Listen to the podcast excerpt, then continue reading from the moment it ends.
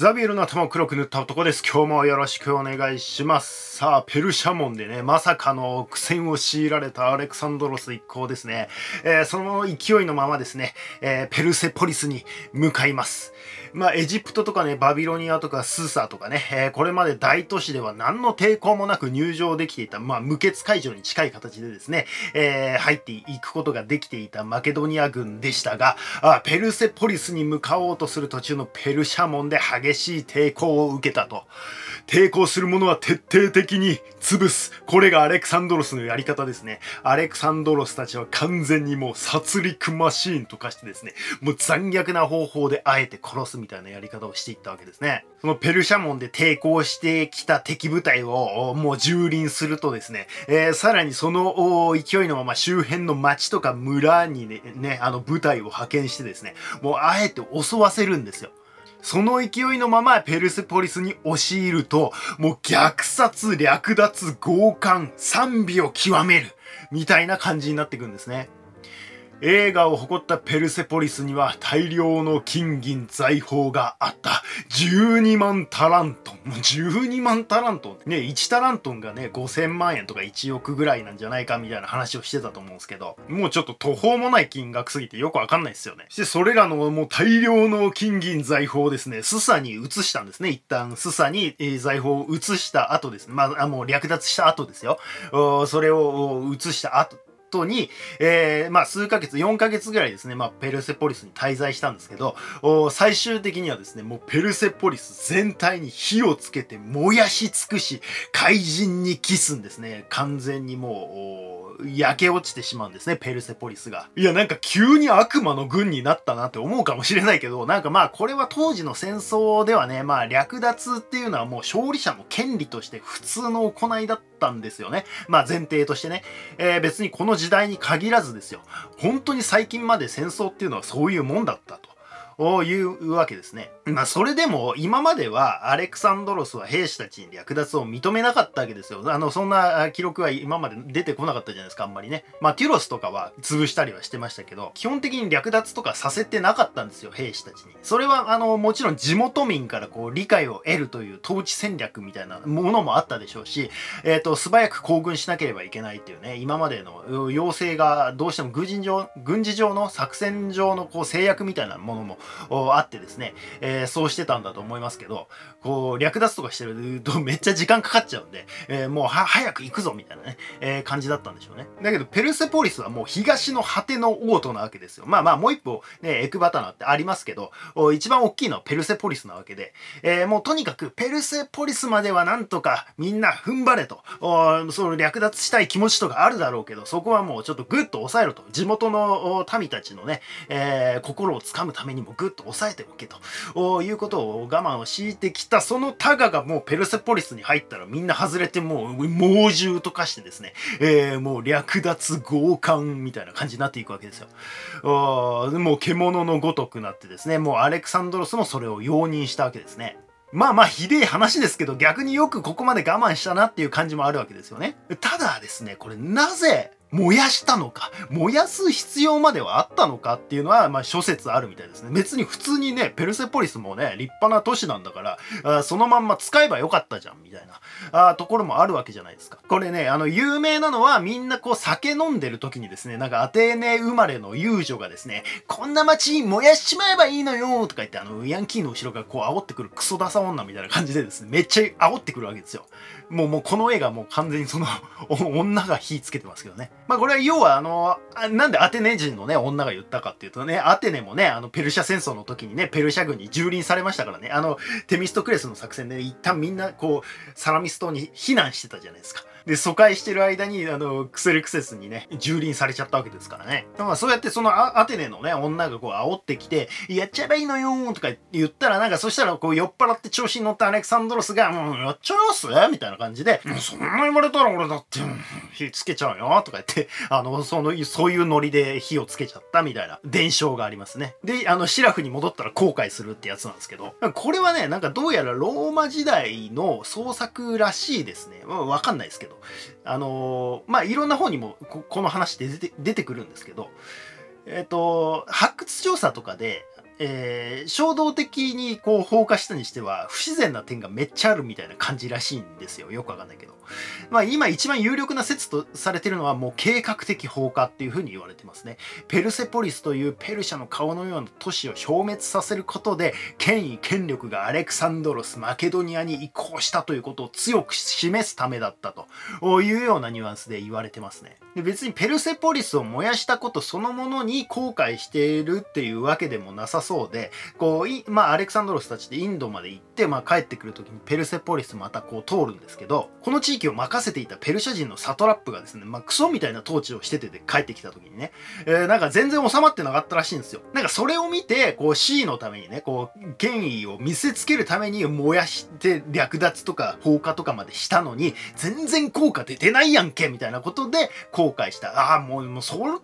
なんかこんな効果ないなら燃やさなきゃよかったなみたいなニュアンスで後悔したっていう風に言われてるみたいですね。まあまあ何が本当なのかよくわからないんですけど、いずれにせよペルセポリスは燃え落ちたと。で、これ酔っ払ってやっちまった説もですね、計画的放火説もですね、いずれの逸話でもですね、パルメニオンは必死に止めたらしい。いや、絶対にアレクサンドロスやめた方がいい。燃やさない方がいい。燃やさない方がいいってすげえ止めてたんですけど、いずれにしても無視してやっちまったっていうことですね。その頃、ダレイオスの行方がわかる。エクバタナ、もう一つの王とですね、スサから北に行ったところですね、えー、まあ、あのメディア王国の元首都ですね、エクバタナ。ガウガメラで左翼軍を率いていたバクトリアのサトラップ、ベッソスっていたじゃないですか、ベッソスね。ベッソスが護衛についてですね、またもやそのエクバタナで、えー、ダレイオスが兵を集めているらしいと。あのベッソスもいるのかと。なかなか厄介だなというような状況なんですね。急ぎ、エクバタナへ向かう。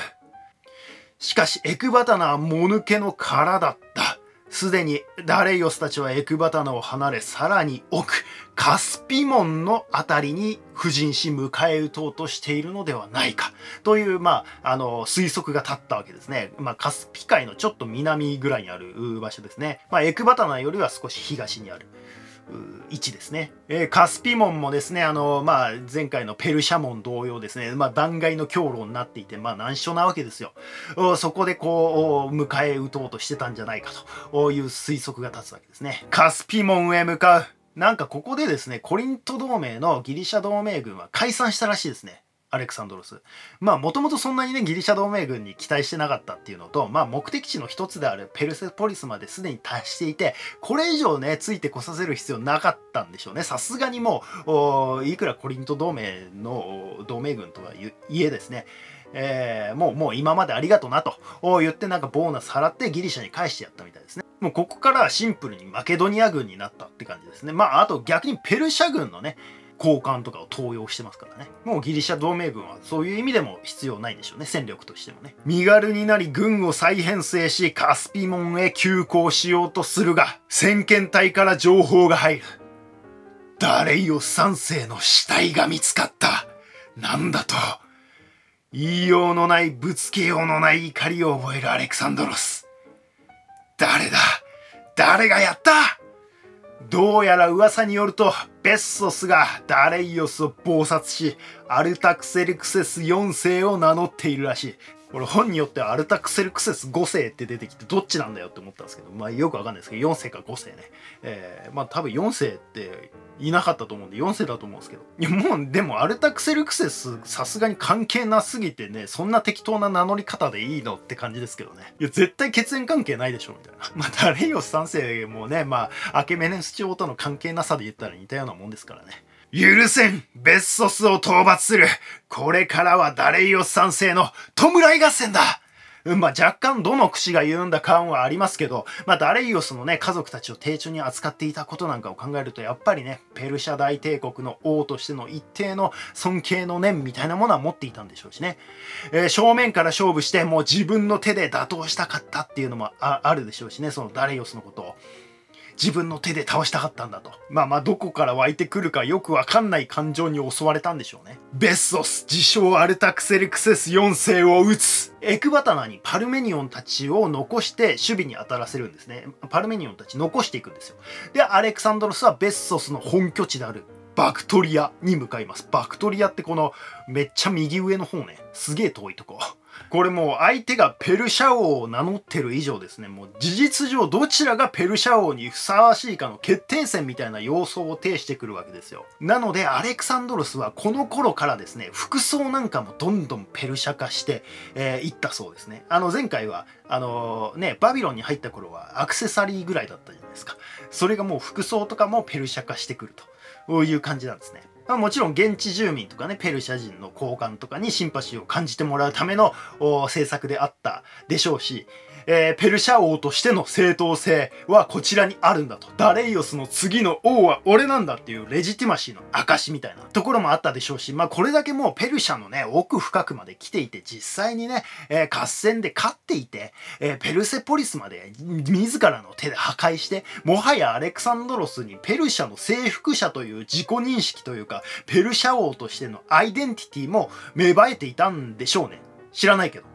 しかしマケドニアからついてきていた側近とか兵士の中にはますます不満を持つ者も出てくるわけですね。特にパルメニオンの息子、フィロータス。ミエザの頃からの盟友であるが、フィロータスの方がね、少し年上でもあるんですよ。しかもパルメニオンの息子という絶大な権威を笠にですね、露骨にこうアレクサンドロスに立てつくことも増えてきたんですね。えー、そもそもですね、マケドニアはパルメニオンとアンティパトロスという強力すぎる2枚看板で成り立っており、二大派閥を形成し、見る者によっては、まあ、アレクサンドロスはその二大派閥の神輿に過ぎず、実権はパルメニオンとアンティパトロスにあるようにも見えていたわけですよ。だからアレクサンドロスはあえてパルメニオンの進言をね、今まで突っぱね続けてきましたけど、自らの考えで動き、自ら先頭に立ち、王はアレクサンドロスであるということを見せつける必要があった。まあ、今まではそれが功を奏して王直下の勢力もどんどん増えてきてやっぱアレクサンドロスすごいなっていう風に、え、思ってもらえるようになってきたそしてですね、実は少しずつ側近からアンティパトロス派とはパルメニオン派を外していっていたんですよ。実はこれまでも少しずつこう外していってたんですね。えー、実はアンティゴノスっていたじゃないですか。隻眼のアンティゴノス、無敵のアンティゴノスって言われたフリギアの守備隊として残してきたアンティゴノスですね。アンティゴノスはアンティパトロス派なんですよ。だからそうやってこう守備隊みたいなところでお前はここで残っとけみたいな感じにして、えー、こう東征軍からは遠ざけていくみたいな感じでなんですよね。で、東征軍は純粋にこうアレクサンドロスの軍にしていくみたいなことを実は少しずつやっていた。ダレイオスという共通の目標が倒れた今、次の目標をどうするのか、その決定権は誰にあるのか、揺れ動き始めていたんですね。アレクサンドロスは何としてもベッソスを追う。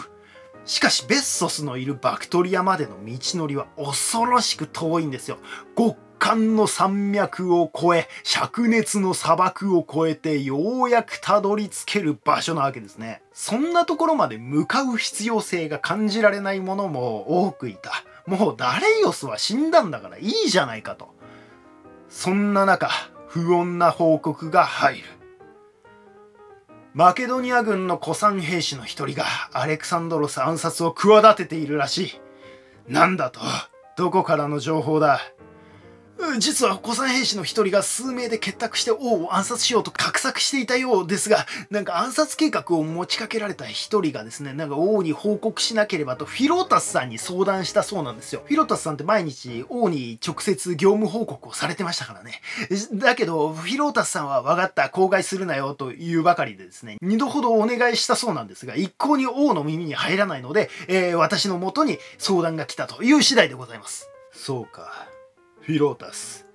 なぜ私に伝えなかった？めちゃくちゃ疑念がよぎるんですね。アレクサンドロスにね。まあいい。まずはその暗殺を画策した古参兵士を捕らえろ。しかし一歩の差で古参兵士は自害してしまった。当然フィロータスや古参兵士から話を持ちかけられた者たちね、こう聞き込みをするが、知らぬ存ぜぬを通すわけですね。フィロータス、なぜ報告しなかった？ああ別にこんなゴシップよくあることでしょ。いちいち信じてたら体が持たないからな。そして横からですね、なんだフィロータスその態度はアレクサンドロスの周りの人間がですね、フィロータスに対して不満を表明し始めるんですね。でその筆頭がヘファイスティオンなんですよ。あの、もう一人のアレクサンドロスって言われた、アレクサンドロスの側近中の側近ですね。フィロータス、貴様は普段から王に対して立てつきすぎだ。貴様が王暗殺を企てたんだな。そうだそうだ殺せ殺せとか言って、もうあの周りもですね、もうすごい盛り上がっちゃってですね、もうこうなると黙って見過ごすわけにもいかなくなるというようなもう盛り上がり方をしちゃってですね、そのままフィロータスと他9名が処刑されることとなるんですね。見え在来の仲間で騎兵隊長まで務めたフィロータスが、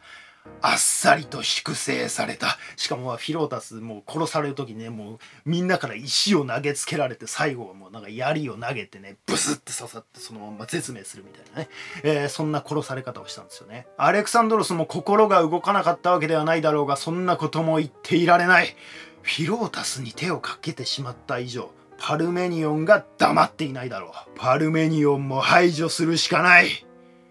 兵の中にはこの軍の総大将は実質パルメニオンであると思っている者もいる。パルメニオンが放棄すれば多くの兵がついていってしまうだろう。これはある意味パルメニオン派を乗り越えなければならないという意味で必然であったのかもしれない。フィロータス粛清の方がエクバタナにいるパルメニオンに入る前に資格を送り込む手紙を持参したと見せかけてですね。いやいや、アレクサンドロスからの手紙か。ご苦労ご苦労。どれどれつってこうやってパルメニオンが手紙を読もうとしたところをですね、ぐさって刺されて、